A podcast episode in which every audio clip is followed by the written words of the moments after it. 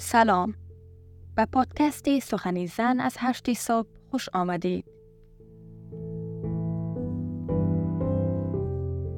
روزگاری سیاه ورزشی زنان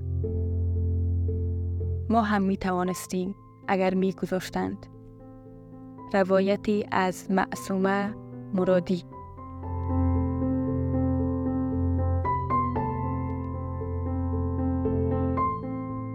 آفتاب نارنجی صبح طلوع نکرده بود و هنوز جهان در سایه ای از تاریکی قرار داشت. دورها و درستی دیده نمی شدند. من به همراه زحل تازه خود را به سرک اصلی رسانده بودیم. در آن ساعت از صبح سوز باد صبحگاهی را به صورت و سرمای آسفالت سرک را بر کف پاهایمان براحتی حس می کردیم.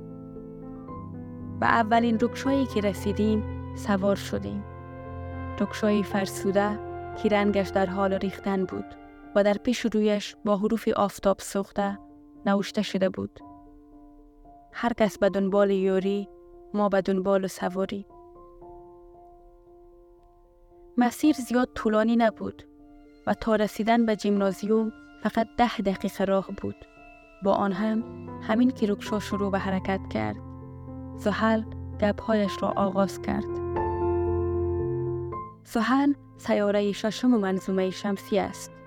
بعد از مشتری بزرگترین سیاره است با حلقه های زیبایی که هر کس آرزوی داشتنشان را دارد.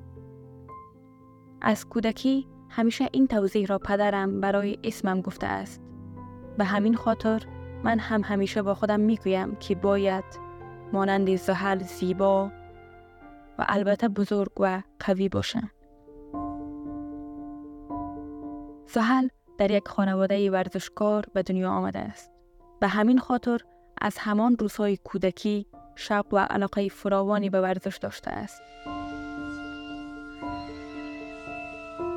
به گفته خودش از پنج سالگی زیر نظر پدرش که استاد در رشته های رزمی است و به طور رسمی در جیمنازیوم دولتی و کلپی که زیر نظر خودش است.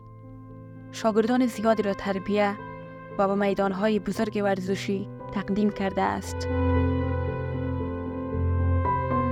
امروز اما پدر زحل به دلیل پیدا کردن خرچ و مصرف خانواده ورزش را ترک کرده و در کشور همسایه کارگری می کند. و خود زحل به دلیل ممنوعیت های وضع شده حق ورزش کردن را ندارد. در فرصت کوتاهی که من و زحل برای حرف زدن داشتیم او با شوق و علاقه فراوان از نخستین باری که توانسته بود در یک برنامه بزرگ ورزشی شرکت کند صحبت می کند. دوازده ساله بودم که به همراه چهار تن از دختران و همسن و سالم به حیث شاگردان منتخب رزمی کار ولایتمان در برنامه ای که در سطح ملی برگزار می شد اشتراک کردم. برنامه رقابتی نبود و فقط به منظور اجرای نمایش و حرکت های رسمی بود. من هنوز هم تحسین نامه که از آن برنامه دریافت کردم را دارم.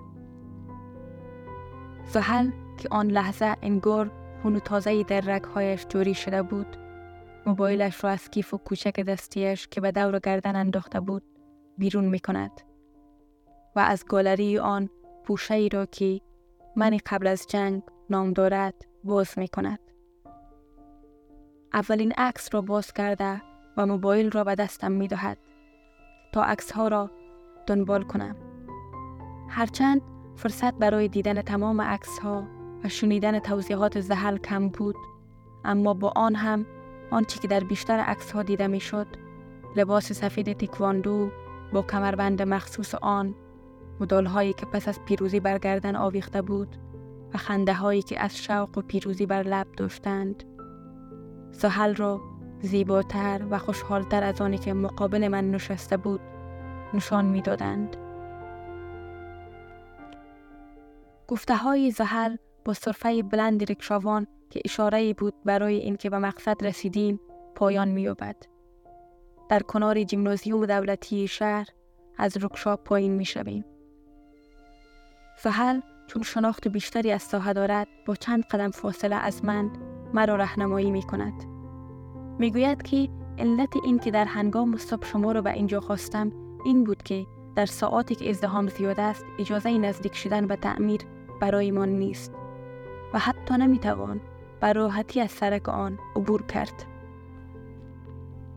تا دو سال پیش جیمنازیوم دولتی با داشتن دوشک ها و سایل محدود رشته های ورزشی و همچنان قطار منظم چوکی ها برای تماشاچیان هرچند به طور معیاری نبودند اما با آن هم در آن زمان فرصت و فضای مناسبی برای راحتی خاطر و تمرینات ورزشی دختران بود. زحل با حسرت به طرف تعمیر جیمنازیوم نگاه می کند. هرچند در آن زمان هم وقت برای تمرین دختران کمتر بود اما با آن هم همان زمان محدود برای ما یک فرصت نامحدود برای تقویت و پرورش هرچی بهتر خود در رشته های ورزشیمان بود تا بتوانیم با یافتن مهارت کافی خود را آماده رقابت در مسابقه های بزرگ و درون کشوری و بیرون کشوری کنیم در این حال سهل اشاره به مردانی می کند که به جز من و خودش در دو سرک منتهی به جیمنازیوم لباس مخصوص و ورزشی پوشیده و بیخیال همه چیز در حال دوشند. آنگاه با حسادتی که در واجه هایش جریان دارد می‌گوید ما هم می توانستیم اگر می گذاشتند. ترک ناگهانی و یک باره ورزش برای زحل و دیگر دخترانی که به طور حرفه‌ای ورزش می کردند ضربه سنگینی بر روح و جان آنها وارد کرده و آنها را به زمین زد و پس از آن بسیار به سختی دوباره خود را بلند کرده و سر و پای شدند سوحل یک سال بعد از وضع محدودیت ها هم زیر نظر پدرش به تمرینات خود ادامه می دهد. اما بعد از آن پدر زحل به دلیل مشکلات اقتصادی که ناشی از کم شدن شاگردانش بود و منظور تأمین معیشت خانواده و یکی از کشورهای همسایه مهاجرت کرده و در آنجا شروع به کارگری می کند. سحل هم بعد از رفتن پدر که بزرگترین حامی و البته رهنمای او در اجرای تمرین ها و هماهنگی مسابقات ورزشی او بود یک دوره طولانی افسردگی را طی می کند.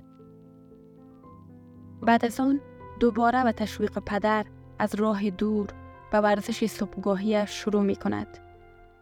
به امید اینکه بتواند روزی خود را در میدان رقابت های المپیک در رشته ورزشی دلخواهش ببیند. و برای خود خانواده و وطنی که حال امکان ورزش کردن را در آن ندارد افتخار کسب کند.